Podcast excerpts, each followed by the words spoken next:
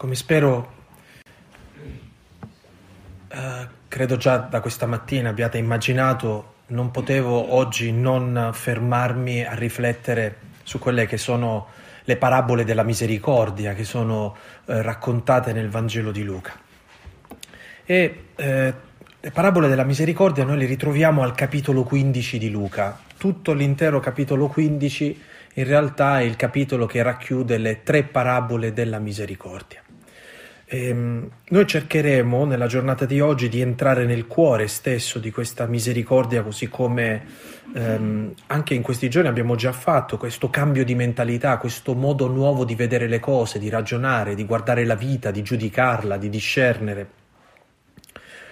Ma eh, Luca, soprattutto in queste tre parabole, eh, dà il massimo del suo magistero, eh, in particolare in quella più grande tra tutte e tre le parabole. La prima è quella della pecorella smarrita, la seconda della dracma perduta, la terza del padre misericordioso, del figlio il prodigo. Soprattutto in questa terza dà una sorta di lettura profonda e appassionata di che cosa sia la misericordia. Ma prima di entrare nel cuore stesso di queste parabole, dobbiamo accorgerci come il capitolo 15 di Luca inizia con la motivazione vera del perché Gesù racconta queste storie. Dice così, si avvicinavano a lui tutti i pubblicani e i peccatori per ascoltarlo. E i farisei e gli scribi mormoravano dicendo, costui accoglie i peccatori e mangia con loro. Ed egli disse loro questa parabola. Ora, la critica che eh, accompagna tutto il ministero di Gesù e tutta l'opera di Gesù è esattamente questa sua eccessiva vicinanza ai peccatori. Eccessiva. Ed è eccessiva in tutti i sensi, nel senso che tra poco quando leggeremo queste parabole ci accorgeremo che c'è una mancanza di logica, di proporzione, c'è un eccesso di Dio e dei personaggi che sono raccontati in queste storie. E ehm, la cosa insopportabile per gli scribi farisei è per questa parte che tutti noi ci portiamo dentro è che Gesù per um, mostrare la salvezza si fa peccatore con i peccatori, il che non significa che lui diventa un peccatore, ma che la sua vicinanza diventa comunione con i peccatori. Guardate che l'espressione costui accoglie i peccatori e mangia con loro, mangia, il, il verbo mangiare, sedersi a tavola con una persona significa eh, entrare in una comunione di intimità più profonda con una persona. Tutta la Sacra Scrittura è, è attraversata da banchetti e anche l'alleanza, anche quando si parla di quella che sarà eh, l'ultima alleanza, l'alleanza si conclude sempre con un banchetto. E non è semplicemente un modo per celebrare una festa, ma perché condividere il pane significa condividere ciò che ci, ci fa vivere. E quindi mangiare lo stesso pane significa mangiare la stessa cosa che fa vivere entrambi. Mangiare il pane del peccatore significa che tu vivi di ciò che vive il peccatore. E questo è scandaloso, questo è insopportabile per loro. E la logica è una logica naturale, cioè in realtà hanno ragione gli scribi farisei, cioè paradossalmente hanno ragione loro. Se voi prendete un cesto di mele buone, ci mettete dentro una mela marcia, è la mela marcia che ha il potere di trasformare tutte le altre in mele marce. E Gesù sembra voler fare esattamente il contrario, cioè eh, mettere davanti ai nostri occhi la logica di Dio che è una logica contro natura, cioè in un cesto di mele marce se tu metti una mela buona, sarebbe lui questa mela buona, eh, questa mela buona ha il potere di sanare tutte le altre mele marce. In realtà questo ragionamento non è un ragionamento nuovo che troviamo soltanto nel Vangelo e nella predicazione di Cristo. È un ragionamento scandaloso che già troviamo nell'Antico Testamento. Se leggete il libro del profeta Osea, vi accorgerete di questo. Dio per parlare al suo popolo dice al profeta di sposare una prostituta di prendere con sé una prostituta, una donna infedele. E questo è davvero impuro, questo è davvero non logico. Cioè è Dio che si fa vicino a un peccatore, Dio si fa vicino a una donna di prostituzione e questa donna di prostituzione più volte va via dal marito, più volte tradisce il marito e più volte il Signore dice vai riprendila con te, riprendi con te questa tua sposa ricostruisci una fedeltà con colei che è infedele. finché noi non entriamo in, questa lot- in quest'ottica, in questa logica di Dio, non riusciamo a capire in che modo agisce il Signore.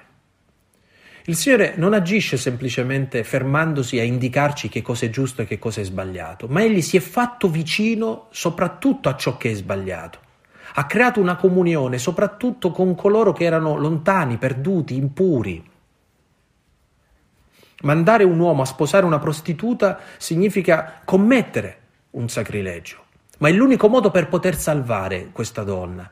Eh, l'immagine che, che, Dio cerca di, far, eh, di mettere davanti agli occhi di Israele, che questa prostituta è Israele e che Dio costantemente va a cercare questa donna infedele, la raccoglie, la porta con sé, lei che va via con tutti gli amanti, che eh, eh, diciamo così n- non è un capolavoro di, di, fedeltà coniugale, è l'immagine che, che che il profeta Osea vuole trasmettere ai suoi contemporanei è tutta l'infedeltà degli idoli, hm? prostituirsi ad altri idoli, ad altri dei, ad altri modi di vivere la vita che non sono invece quelli del Signore. L'unico Dio, l'unico Dio vivo e vero, non come gli idoli delle genti che sono argento e oro, opera delle mani dell'uomo, e che non salvano.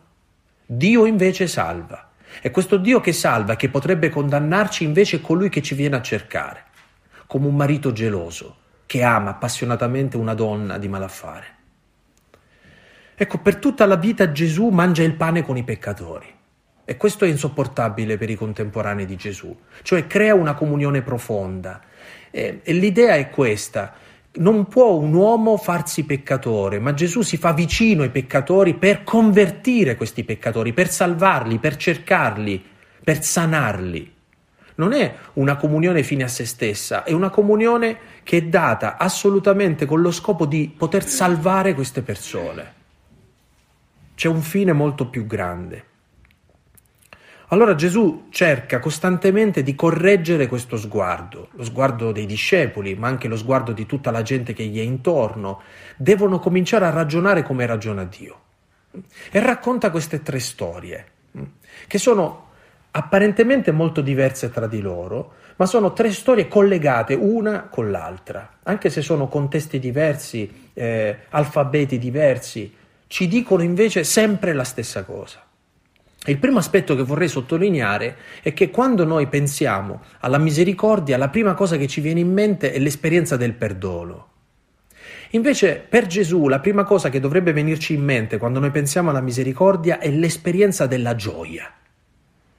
Noi non possiamo capire niente di Dio finché non capiamo quale gioia prova quando qualcuno che si è perduto viene ritrovato, quando un lontano torna a casa, quando qualcosa che non ha più speranza torna di nuovo a vivere. La gioia è, è, è, la caratteristica principale della misericordia. Se noi ci fermiamo soltanto al perdono, anche qui stiamo dando solo e soltanto una lettura moralistica. È troppo poco dire io ti perdono i peccati. Il, il prezzo vero, cioè di quel perdono, cioè la, la, la, la ricompensa vera di quel perdono è la gioia eccessiva che il Signore prova ed è raccontata in tutte queste parabole. Ed è interessante perché nella prima parabola una pecorella se ne va via, lontano, e questo pastore la va a cercare. Nella seconda parabola una donna perde una moneta preziosa in casa non deve uscire fuori dalla casa, è in casa che perde questa, questa moneta. Ora, prendete queste due parabole e avvicinatele alla, alla parabola del figliol prodigo, del padre misericordioso. Quest'uomo ha due figli, uno si perde andandosene e l'altro si perde in casa. Vedete come sono collegate tra di loro? Uno è la pecorella smarrita e uno è la dracma perduta. In entrambi i casi questo, questo padre cerca i figli, cerca quando se ne vanno lontani da casa e vivono una vita dissoluta e li cerca quando si perdono in casa, senza andarsene, si perdono lì in casa, come il figlio maggiore della parabola del figlio il prodigo. Eh, tenete a mente tutto questo e entriamo adesso man mano in questi racconti cercando di capire l'azione non logica di Dio, eccessiva di Dio. Eh. Eh, la, la, logica della misericordia è una logica più grande di quella che è il calcolo della matematica. Chi di voi se ha cento pecore e ne perde una non lascia le 99 nel deserto e va in cerca di quella perduta finché non la trova? Che domanda retorica. Gesù sta parlando a persone che hanno esattamente chiaro che cosa sia la pastorizia e molto spesso si ritrovano davanti a casi simili, così come quella che è raccontata da Gesù, che in un gregge di tante pecore una si perde, si allontana eccessivamente. Ora, la questione è questa. Quanto è intelligente andare a cercare una pecora mettendo a repentaglio 99? Capite qual è la sproporzione? Eppure è irresistibile per questo pastore non interessarsi a quest'unica pecora che si allontana, cioè lo interessa. Non, non usa la logica matematica di 1 su 100, allora si può anche accettare che uno si perda, ne ho 99 però, la proporzione fa sì che è, è un minimo di perdita. Davanti agli occhi di questo pastore non c'è la matematica, non c'è questo senso di proporzione. Quella pecorella vale tutto ai suoi occhi. È uno sguardo eccessivo di, di, di amore di questo pastore nei confronti di un'unica pecora. E quindi capite che quando Dio guarda ciascuno di noi non, non, non ci guarda mai secondo delle proporzioni matematiche, dicendo vabbè, L'importante è che la stragrande maggioranza della gente stia bene, viva eh, santamente, frequenti una parrocchia. Il nostro tormento deve essere per chi non c'è, anche se è minima come parte.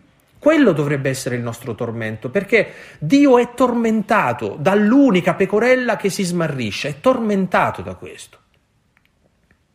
Lo spirito missionario che dovrebbe spingere dentro il nostro cuore a metterci ad annunciare il Vangelo, soprattutto ai lontani, andare a cercare chi è perduto, ha la sua radice esattamente qui. Finché noi ci sentiremo sicuri di vedere le nostre chiese piene e pensiamo che la nostra vita cristiana è a posto perché ancora noi possiamo dire, soprattutto man mano che scendiamo al sud, che il cristianesimo è ancora un fatto di popolo non è così e non possiamo sentirci rassicurati del fatto che noi vediamo numeri, masse, anche perché possiamo avere tanta gente in casa e avere gente perduta in casa. Quindi ci arriviamo, eh. Ma la cosa che dovrebbe muoverci è questo, la preoccupazione soprattutto per chi è lontano. Invece noi continuiamo a star fermi e ad aspettare semplicemente che questa pecorella a un certo punto ritrovi la via di casa. Questo pastore la va a cercare, la va a cercare. Eh, sentite quest'altra cosa illogica che viene raccontata. E quando l'ha trovata, pieno di gioia, se la carica sulle spalle, va a casa, chiama gli amici e i vicini e dice loro, rallegratevi con me perché ho trovato la mia pecora quella che si era perduta. Allora, se una pecora si allontana e tu la vai a cercare, minimamente con la nostra logica è quella di educare questa pecora a non andarsene di nuovo dal gregge, mh? darle una lezione costringerla a capire che quello che ha fatto è qualcosa di sbagliato. È una cosa che, anche se noi non ce ne accorgiamo, nella nostra educazione e nel nostro annuncio del Vangelo, noi facciamo troppo leva sui sensi di colpa, pensando che i sensi di colpa educano la gente. I sensi di colpa sfigurano l'immagine di Dio dentro di noi.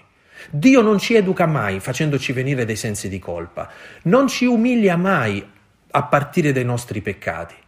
Questo pastore non va lì con la pretesa di voler convincere la pecorella che quello che ha fatto è, è, è, è terribile. La reazione che ha questo pastore è una reazione di tenerezza e di gioia, se la carica sulle spalle, guardate, forse è il gesto più bello del buon pastore, no? questa immagine che noi conosciamo del pastore con la, con la pecora attorno al collo. No? E poi fa un'altra cosa che forse noi non ci riflettiamo quando leggiamo questa storia. Non la riporta nel gregge.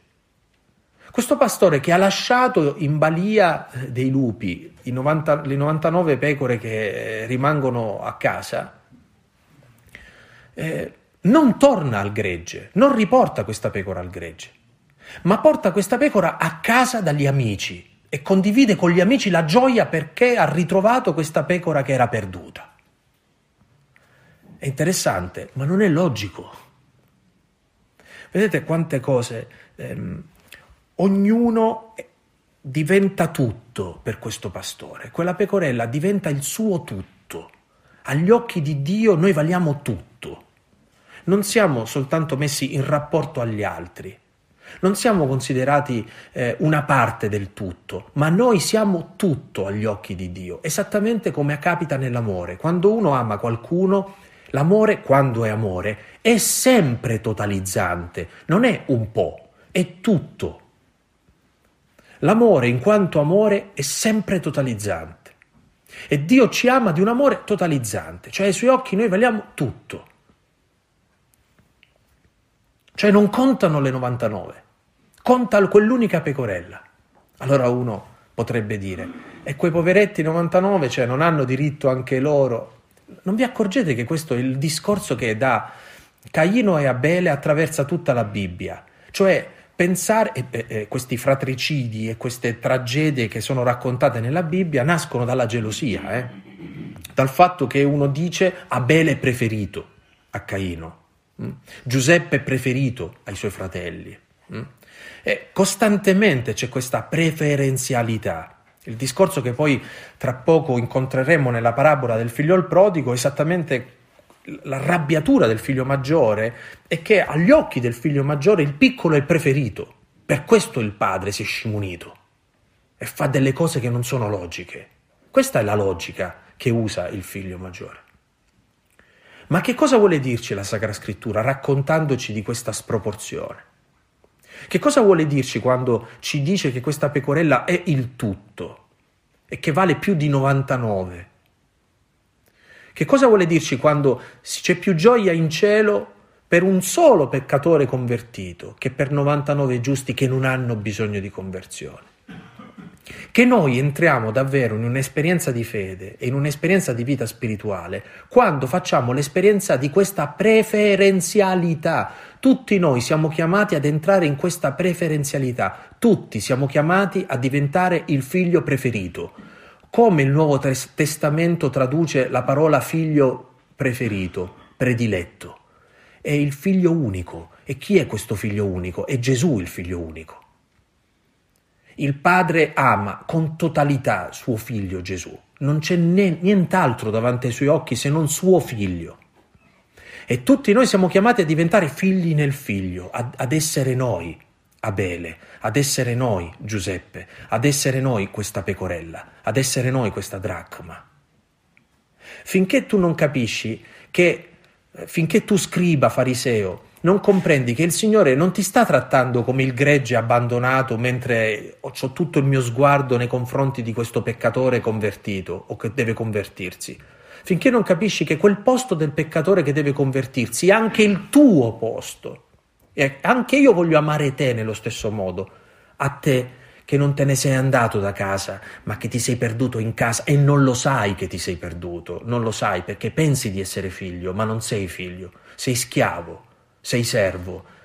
E il sintomo più grande del tuo servilismo sta nel fatto che sei invidioso, geloso e sei infelice e arrabbiato e spi la vita di tuo fratello e non sopporti che tuo fratello abbia questa preferenzialità. Ora, letto in questo modo, capite che non c'è una logica se non la logica dell'amore.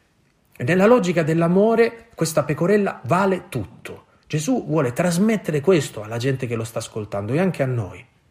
E cioè che se noi vogliamo ragionare come Dio dobbiamo sentirci tormentati dall'idea di chi è lontano andare a cercare chi è perduto, non per umiliarlo, non per avere la pretesa semplicemente di educarlo, di ricollocarlo all'interno del gregge, eh? di uniformarlo? Di farlo, di normalizzarlo. Non è questa l'opera della misericordia e l'esperienza di provare una grande gioia nell'aver trovato ciò che era perduto. E tutti noi siamo chiamati a questo tipo di esperienza. Io vi dico, dice Gesù, Così vi sarà gioia nel cielo per un solo peccatore che si converte più che per 99 giusti i quali non hanno bisogno di conversione. Tenete a mente il brano che abbiamo letto questa mattina alle, alle lodi, Simone il fariseo, è incomprensibile per una persona a cui è stato perdonato poco capire la logica dell'amore. Non capisce, rimane scandalizzato dai gesti di questa donna, perché è fuori dalla logica dell'amore. Oppure dice, quale donna, se ha dieci monete e ne perde una, non accende la lampada e spazza la casa e cerca accuratamente finché non la trova?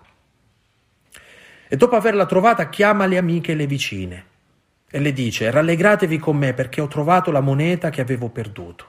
Ecco, fermiamoci un istante. È bello che Gesù usa il maschile e il femminile, il pastore e questa donna. La paternità e la maternità sono due aspetti che ritroveremo nella parabola del figlio prodigo. Eh? Questo padre ha un atteggiamento paterno e allo stesso tempo un atteggiamento materno. Rembrandt nel suo dipinto eh, fa emergere questa grande differenza tra maschile e femminile, paterno e materno, nella stessa immagine, nella stessa, nello stesso racconto della misericordia. Questa volta però, sapete, eh, un denaro, un, una dracma, era ehm, la paga di una giornata di un operaio, quindi non è una cosa di poco conto. E questa donna ne ha dieci, è il suo tesoro, ne ha persa una e questa cosa non la lascia indifferente perché? Perché è il suo tesoro, è ciò che la fa vivere. Non dice, va bene, ho perso una, ne ho nove. No, perché è il sostentamento per lei, non può vivere senza di questo. È interessante, non è forse questo l'amore? L'amore è quando uno dice io non posso vivere senza di. E questa donna si mette a cercare, a cercare, a spazzare tutta la casa. Cerca in casa accende la luce, dice accende la lampada, spazza la casa e cerca accuratamente finché non la trova. E dopo averla trovata, ecco ancora una volta, chiama le amiche, le vicine e dice rallegratevi con me. Cioè la gioia di questa persona è, è gioia solo e soltanto quando non è una gioia, eh, come devo dire, solipsistica, non è una gioia in solitudine non è la gioia di è mio e gioisco io, è una gioia così grande che le persone coinvolte in queste storie non possono fare a meno che condividere con gli altri questa gioia. Gesù vuole condividere con la gente intorno la gioia di aver ritrovato questi peccatori a conversione, questo cambiamento, e invece di trovare gente che vuole condividere questa gioia, trova il giudizio, trova eh, pareti alzate, porte chiuse, trova chiusura intorno a sé, non trova la capacità di, di saper gioire. Ecco la nostra conversione. Non è semplicemente ragionare come Dio andando a cercare ciò che è perduto. Non è semplicemente eh, avere la logica del tutto in uno, la logica della preferenzialità, ma anche la logica di una gioia che diventa il grande esame di coscienza. Anche noi in questo momento, quando nella Chiesa noi non riusciamo a gioire per tutte quelle iniziative che sono iniziative inclusive, che cercano di includere quanto più possibile chi è lontano, ma ci mettiamo sempre come dei guardiani, no? A dire no, questo no, non è giusto, è fuori. Questa incapacità di gioire non è forse il campanello d'allarme che c'è qualcosa che non sta funzionando nel nostro modo di credere? Non siamo noi forse come il figlio maggiore? C'è qualcosa in noi che non funziona. Soprattutto perché noi pensiamo di non avere bisogno di quell'amore, di non avere bisogno di perdono, di meritare l'amore perché noi non ci siamo comportati come gli altri. E ehm, più una persona ci pensa umanamente, più dovrebbe innervosirsi davanti a questi racconti. Eh? Ed è proprio questa fatica che noi facciamo a a, ad entrare dentro questa nuova logica che ci domandiamo e riusciamo a rispondere alla domanda a che punto siamo noi, dove ci troviamo noi in questa storia, mm? come ci collochiamo noi in questa storia. Questo non, non sta a significare che eh, con un colpo di mano l'esercizio della misericordia relativizza il male o relativizza la verità. Gesù non sta dicendo a queste persone no, non fa niente, ma sta stabilendo qualcosa di più grande. C'è qualcosa di più grande. La vita di queste persone è più grande. Quando salva la vita all'adultera, non dice con una pacca sulla spalla a questa donna, beh, nessuno ti ha uccisa, buona giornata. A questa donna ristabilisce un principio che non è venuto meno, nonostante che Gesù ha salvato la vita a questa donna. Dice, va e non peccare più. Cioè non sta dicendo che la fedeltà è una cosa che possiamo anche relativizzare, ma sta dicendo a questa donna di tornare ad avere questo ideale da guardare. Va e non peccare più. Ma c'è una cosa prioritaria in tutto questo, salvare la vita di questa donna. Questo è prioritario. Anche nel nostro modo di discernere la realtà dovremmo sempre avere chiaro ciò che è vero, ciò che è bene, ciò che è giusto. Non dobbiamo mai relativizzare il bene e la verità. E guardate che se noi relativizziamo il bene e la verità perché vogliamo andare incontro alla gente, guardate che questo non è fare del bene, questo è sbagliare. Gesù non asseconda la vita peccaminosa della gente che incontra. Non dice a queste persone continuate nello stesso modo, ma dice a queste persone che la tua vita mi sta a cuore e mi sta a cuore di più di quello che hai fatto, di, di quello che sei diventato. È proprio perché ha a cuore il, la verità e il bene che va a cercare queste persone. Beh, altrimenti capite che non è amore, e volemo se bene, capite? E invece è amore questo. È l'amore che proprio perché è appassionato della verità e del bene si mette a cercare ciò che è perduto, perché non vuole che il male vinca su queste persone. Ma queste persone innanzitutto, soprattutto, totalmente. E quanta gioia quando queste persone vengono riportate, quando vengono ritrovate. Allora vedete i due verbi, ritornare e ritrovare. Ecco, sono i due verbi che dicono la conversione. Noi, si ritorna quando ci si accorge a un certo punto che quello che abbiamo vissuto ci ha allontanato.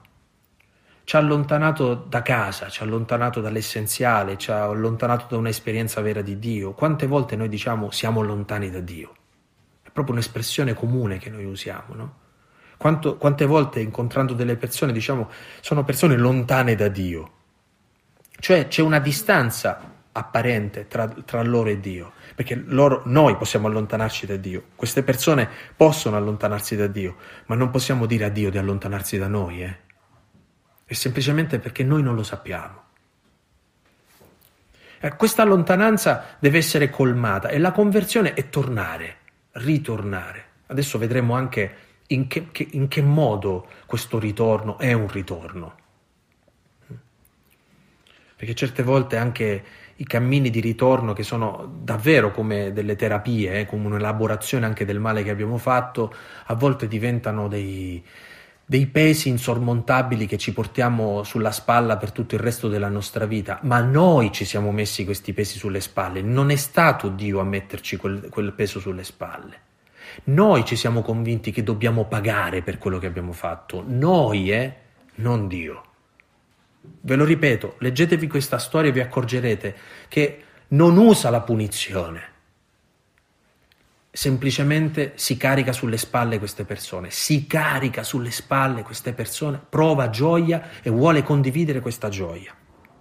Così vi dico, conclude la parabola della dracma perduta. Così io vi dico, vi è gioia davanti agli angeli di Dio per un solo peccatore che si converte, un solo peccatore che si converte, uno solo. Disse ancora una parabola. Un uomo aveva due figli, ecco la parabola del figlio il prodigo. Ora, prima di addentrarci nei dettagli di questa storia che già conosciamo eh, lungamente, vorrei dirvi perché è importante questa storia e perché Gesù racconta questa storia.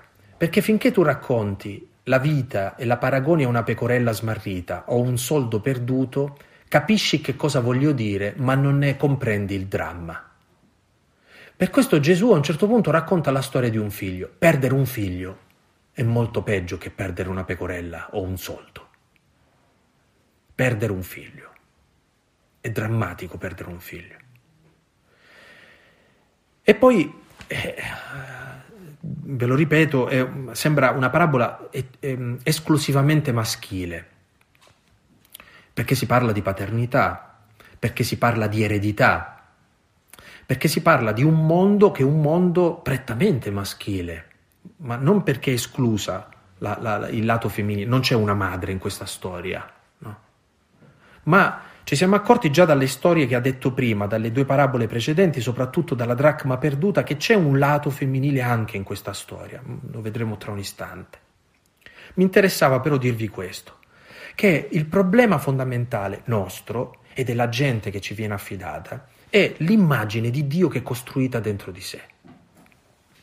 Ma voi siete convinti che noi crediamo che Dio è Padre e quando diciamo che Dio è Padre, che cosa stiamo pensando? Stiamo pensando una cosa giusta o una cosa distorta? È interessante che se il libro del, eh, del, Levitico ci dice che di Dio non dobbiamo farci immagine alcuna, allo stesso tempo è inevitabile che dentro di noi si crei un'immagine, un immaginario di Dio. Allora Gesù ci suggerisce come unico immaginario di Dio pensare a Dio come nostro padre, come un padre. Ma dobbiamo dare per scontato che l'immagine di padre che ci portiamo dentro è un'immagine sana. Se uno ha fatto un'esperienza negativa di paternità e pensa a Dio come padre, ha un'immagine distorta di Dio, capite? E il problema di questi figli è esattamente un problema di immaginario, cioè loro hanno un padre, ma entrambi hanno un immaginario distorto del padre. Il più piccolo pensa che il padre sia uno da spolpare. Per lui il legame con il padre è costituito dalle cose, sono le cose la relazione con il padre. Lui è mio padre perché mi dà le cose. Anzi, arriva un punto in cui io mi voglio disfare di lui e voglio prendermi soltanto le sue cose. E lo tratta come un morto, perché tu, non è che dice dammi mille euro che mi devo andare a divertire, gli dice dammi l'eredità, che tradotto significa per me sei morto, io voglio le tue cose, non voglio te, voglio le tue cose. Quindi capite che questo figlio ha un'immagine distorta di Dio per lui Dio è uno che gli dà le cose. La paternità è ridotta semplicemente all'eredità, al denaro. Ma non è che sta tanto meglio il figlio maggiore, eh? che del padre ha un immaginario anch'esso distorto. Il padre è un padrone da compiacere. Ecco, questo è, è l'immaginario.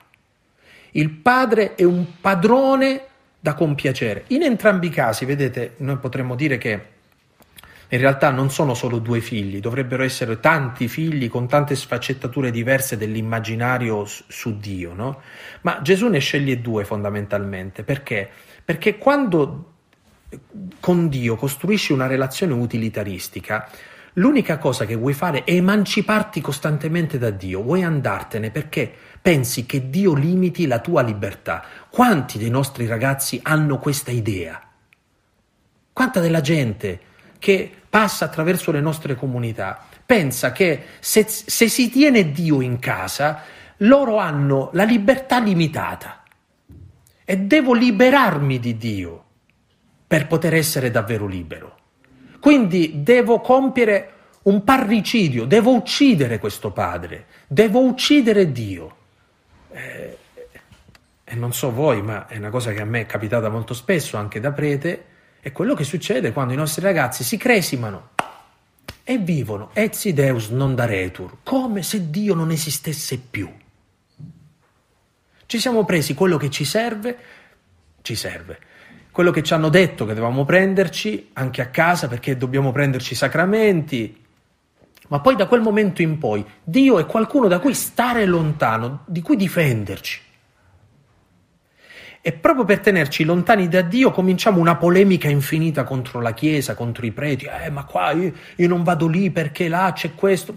Ah, capite che dietro c'è la grande scusa del perché noi dobbiamo starci lontani da lì, ma perché non vogliamo avere a che fare con questo padre, che non è un padre, ma è qualcuno che ci ha dato la vita, che ci ha dato la vigna e che poi a un certo punto, bello bello, se ne torna e dice dammi il vino io ho lavorato la vigna e tu vuoi il vino. No, tu ti stai lontano, è mia la vigna, è mia la vita, è mia la libertà, è mio il mio corpo, è mia la mia intelligenza, la mia salute. Tu non devi avvicinarti, tu sei morto. E io uccido. Anche tutti i servi, i profeti, ricordate quella parabola, no? Mandò a dire, e, e i servi li uccisero tutti. In ultimo disse manderò mio figlio è ucciso, questo è l'erede. Perché fanno fuori il figlio? Per impossessarsi della vigna. Sapete, questa menzogna, che è una menzogna del demonio, eh, che insinua dentro la nostra testa, e insinua nella testa di tante persone che ci sono affidate, ha sempre una, una, una conclusione drammatica, un epilogo drammatico. Ed è quello che viene raccontato in questa storia. Pochi giorni dopo il figlio più giovane raccolte tutte le sue cose e partì per un paese lontano e là sperperò il suo patrimonio vivendo in modo dissoluto. Quando ebbe speso tutto, sopraggiunse in quel paese una grande carestia ed egli cominciò a trovarsi nel bisogno. Arriva un momento nella vita in cui tu puoi vivere come se non devi rendere mai conto a nessuno, come se la libertà vera è non rendere conto a nessuno, non avere niente di riferimento. Ma poi a un certo punto la vita ti fa trovare in una situazione di bisogno e sentite che cos- cos- cosa aggiunge Gesù in questa storia. Dice, allora andò a mettersi al servizio di uno degli abitanti di quella regione che lo mandò nei suoi campi a pascolare i porci. Il maiale, il porco, è l'animale più impuro per gli ebrei. Quindi immaginate che, che umiliazione significa per questo ragazzo andare a pascolare i porci. E peggiora la situazione perché a un certo punto dice al, avrebbe voluto saziarsi con le carrube di cui si nutrivano i porci, ma nessuno gli dava nulla. Allora deve pascolare ciò che è impuro e invidia che questi possono mangiare e lui no toccare il fondo. Eh. Anche qua c'è una speranza che ancora non è pulita. Mm? Gesù dice che questo ragazzo a un certo punto ritornò in sé e disse quanti salariati di mio padre hanno pane in abbondanza e io qui muoio di fame. Cioè non è che questo è guarito dal suo opportunismo, eh ha finito i soldi e alla fine ripensa al padre in rapporto al fatto che ha finito i soldi e che si trova nel bisogno e riflette su suo padre. Quante volte succede anche questo, no? Quando andiamo a cercare Dio, amici, quando abbiamo bisogno lo cerchiamo, eh? E molto spesso cerchiamo Dio perché ne abbiamo bisogno, non perché abbiamo capito l'amore. Non vi capita anche a voi di confessare alla gente che dice io prego soltanto quando mi serve?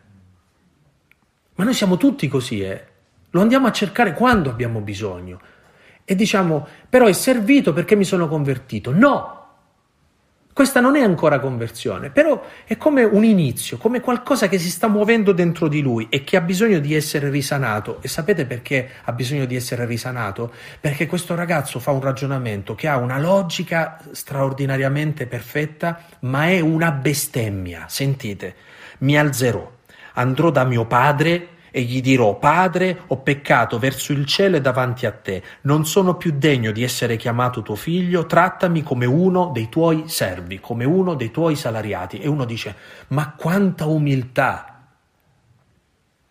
Ancora una volta questo figlio sta insultando suo padre perché pensa che il padre ragioni come lui.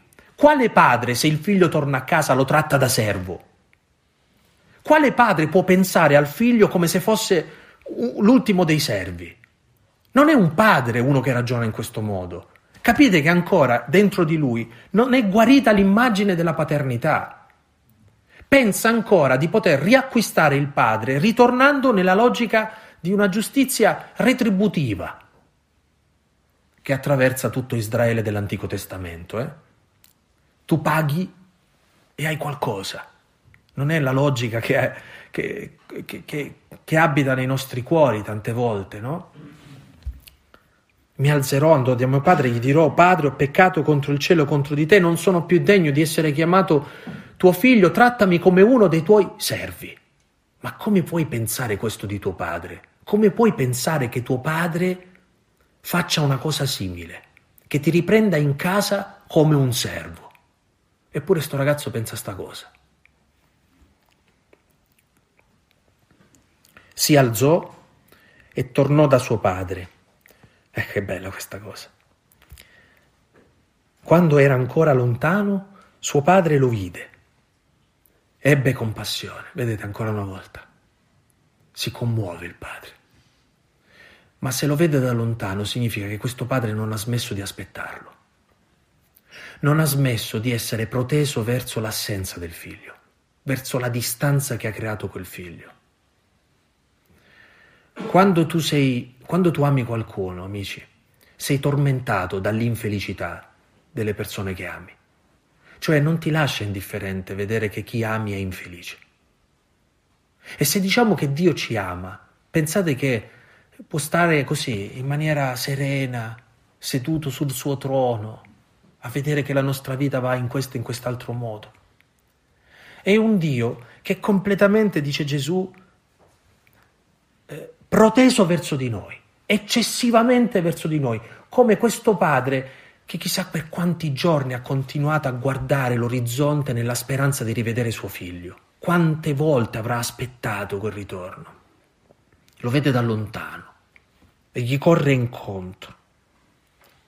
Gli si gettò al collo e lo baciò. Guardate, il figlio voleva gettarsi ai piedi e dire quella formula. Eh? E il padre invece gli impedisce questo gesto perché gli si getta al collo e lo bacia.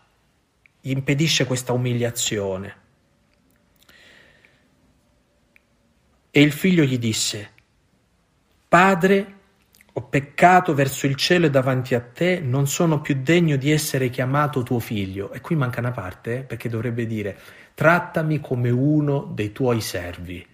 E il padre invece gli impedisce di finire la frase. Glielo impedisce. Non gli fa finire questa frase.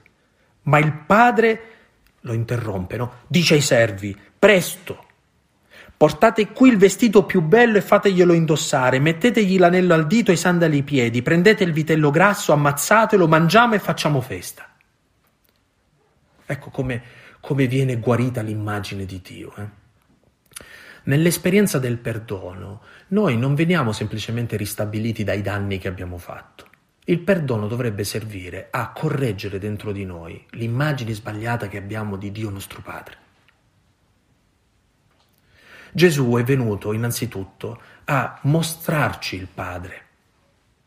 Guardate che avere una vita spirituale significa sì essere uniti a Cristo, ma essere uniti a Cristo perché guarisca dentro di noi lo sguardo con cui noi possiamo rivolgerci a Dio, che non è più uno sguardo legalistico, commerciale, eh, uno sguardo che ci fa dire che da Dio dobbiamo difenderci, ma uno sguardo che ci fa vedere in maniera chiara che cos'è l'amore, come dobbiamo guardare questo Dio.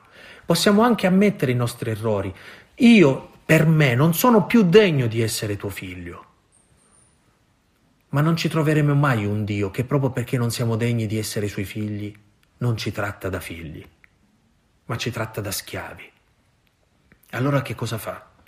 Dice subito ai servi, presto portate qui il vestito più bello. Che cosa vi ricorda il vestito più bello? Eh?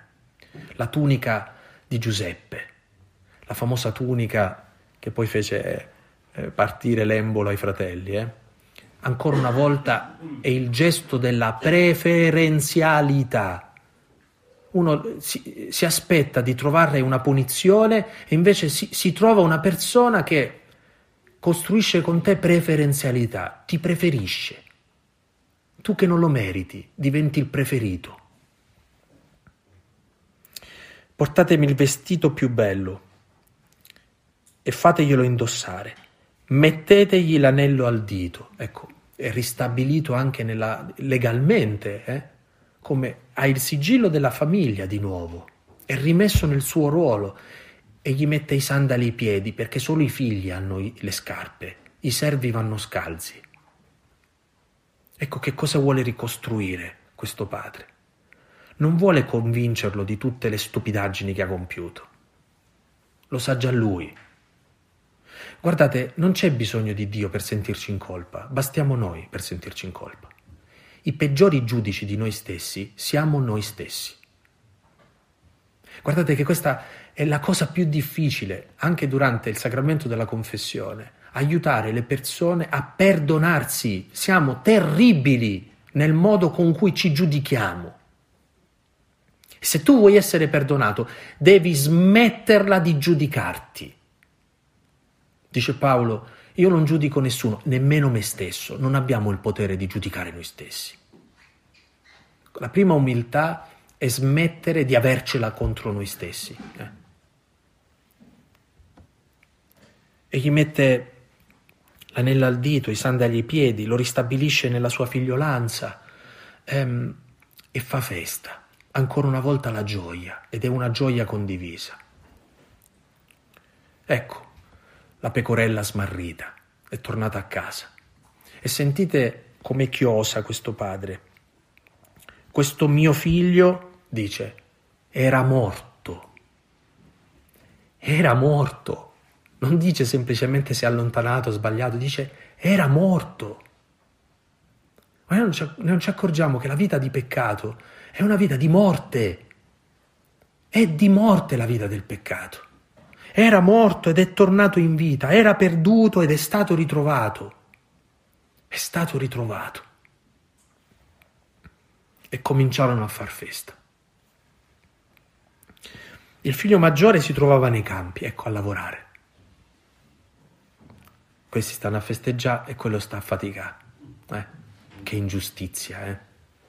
La fa apposta il Signore eh? a metterci questa, questa sorta di, di contrapposizione, perché avvertiamo il fastidio. Ve l'ho detto all'inizio, il Vangelo deve scandalizzarci. Se ci dà le carezze, non lo stiamo leggendo bene. Il Vangelo deve innervosirci. Il figlio maggiore si trovava nei campi e al ritorno, anche qua, perché non è andato a chiamare il, figlio a dire guarda che è tornato fratello, facciamo festa? No, quella si è fatta la giornata di lavoro e poi è tornato a casa. Eh? Al ritorno, quando fu vicino a casa, udì la musica e le danze.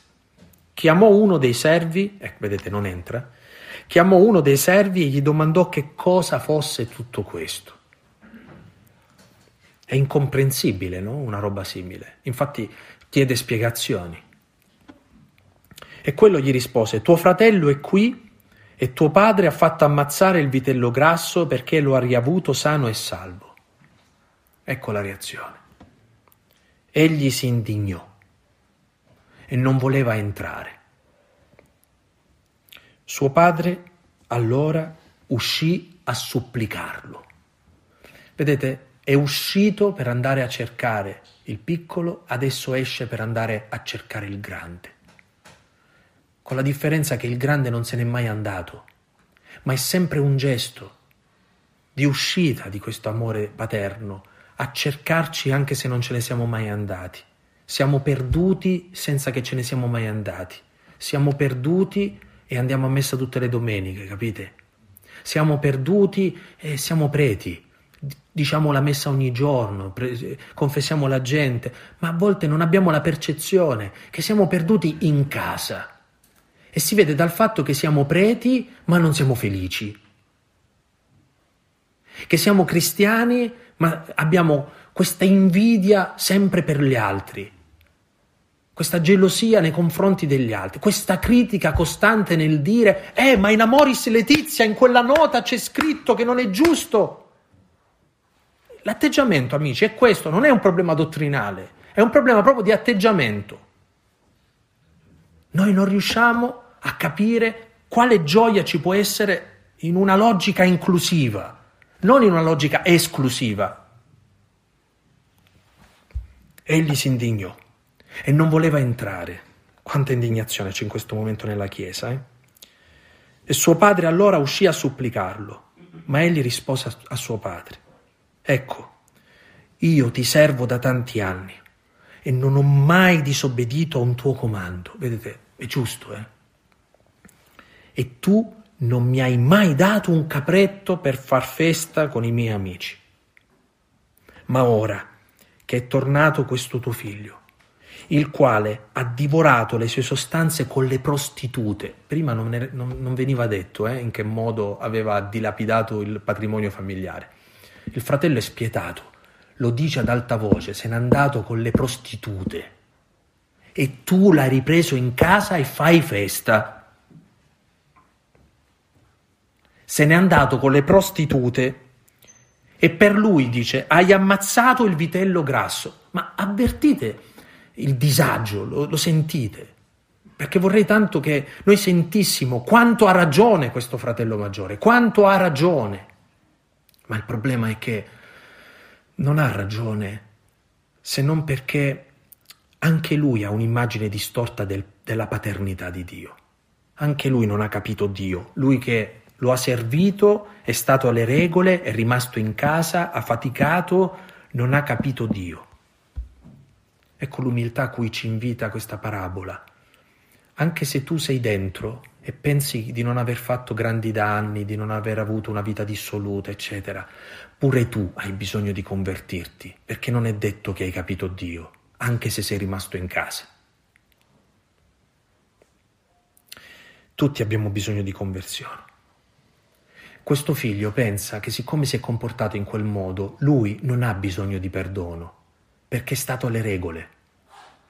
Invece anche lui ha bisogno di perdono, secondo il perdono di cui vi spiegavo prima. Non è il perdono dalle colpe che abbiamo commesso, ma il perdono come il cambiamento dell'immagine di Dio dentro di noi, l'esperienza di un amore che ci ristabilisce nell'immagine di Dio giusta. Questi due figli devono capire di nuovo chi è loro padre.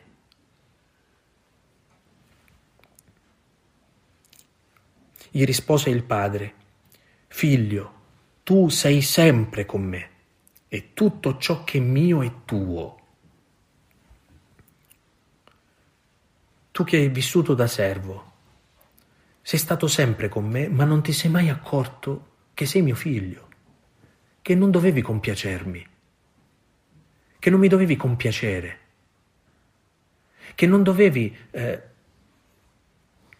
assecondarmi nella mia volontà semplicemente perché in questo modo pensavi di accaparrarti il mio amore, ma dovevi ragionare davvero da figlio, da padrone di casa, sentire la gioia, sentire la vita in un modo diverso. Dice, ma bisognava far festa e rallegrarsi, perché questo tuo fratello era morto ed è tornato in vita, era perduto ed è stato ritrovato. Ecco le due conversioni. Tutti noi siamo la pecorella smarrita e la dracma perduta, tutti noi siamo il figlio minore e il figlio maggiore. Noi pensiamo che dobbiamo soltanto convertirci perché dobbiamo far arrivare il perdono nella nostra vita e passare da una vita dissoluta a una vita riconciliata, a una vita che ci riporta a casa, a una vita che ci rimette in relazione. No, dice Gesù, bisogna riconciliarsi fino al punto non soltanto da lasciarci perdonare, ma da perdonare anche i fratelli. Quel, questo sta chiedendo il padre al fratello maggiore, sta dicendo perdonalo pure tu, tuo fratello. Quanto è difficile per noi perdonare gli altri. E sapete, se abbiamo fatica a perdonare gli altri significa che non ci siamo ancora riconciliati noi. Perché soltanto quando una persona si è riconciliata riesce anche a riconciliarsi e a guardare con misericordia agli altri. Se noi non riusciamo a guardare con misericordia agli altri, significa che ancora non abbiamo fatto un'esperienza di misericordia noi. significa che non siamo tornati a casa, anche se pensiamo di essere a casa. Come finisce questa storia? Non finisce. Cioè Gesù non ci dice qual è la reazione di questo figlio maggiore. Non ci dice se alla fine è entrato, se non è entrato, se ha capito, se non ha capito. E sapete perché non ce lo dice? Perché lascia questo finale aperto, così suggestivo. Perché sta parlando ai figli maggiori in quel momento e non sa come reagiranno davanti a questa storia. Sta parlando a noi, ma noi siamo oggi messi nella condizione di dire come vogliamo concluderla questa storia. Vogliamo rimanere incaponiti nella nostra idea e dare dell'eretico a quel padre, dell'ingiusto a quel padre o entrare nella logica di questo padre ed entrare in casa e cominciare a condividere quella festa, quella gioia, quello sguardo, quell'amore che è così diverso dall'amore umano e proprio perché è diverso è un amore che ci salva. Ecco, questa mattina lasciamoci accompagnare, hm? mettiamoci in viaggio con questo pastore a cercare la pecorella smarrita, facciamoci prendere dall'ansia di questa donna di cercare la moneta che è nascosta in casa da qualche parte. E poi entriamo nella compassione di questo padre che vive un dolore grande, è un padre che non è capito dai figli, né dai lontani né dai vicini e questo padre deve fare, deve esercitare la sua paternità perché deve convincere entrambi che è il loro padre e che non è quello che loro si immaginano. Ci si converte quando si abbandonano le immagini di Dio che ci siamo costruite a causa della nostra storia e delle nostre esperienze, e tutti noi abbiamo una storia e delle esperienze che hanno, ci hanno fatto disegnare Dio in un certo modo, noi demoliamo queste immagini e lasciamo che l'unico disegno di Dio che è autorizzato nel nostro cuore sia quello che ci ha dato Gesù, di Dio. Lui è l'unico esegeta del Padre. Lui è l'unico che può raccontarci il Padre. Solo il Padre raccontato da Gesù è il Padre in cui possiamo credere, non in nessun'altra paternità. Buona preghiera. Ritornate a me con tutto il cuore, con digiuni, con pianti e lamenti. Laceratevi il cuore e non le vesti, ritornate al Signore vostro Dio. O Dio nostro Padre, concedi al popolo cristiano di iniziare con questo digiuno un cammino di vera conversione, per affrontare vittoriosamente con le armi della penitenza il combattimento contro lo spirito del male. La Quaresima con Papa Francesco. Ogni giorno una riflessione per vivere alla luce della parola di Dio e in ascolto degli insegnamenti del Santo Padre, questo tempo privilegiato in preparazione della Pasqua. Il podcast sarà disponibile dal 14 febbraio, tutte le mattine alle 6, su Spotify e sulle principali piattaforme di ascolto.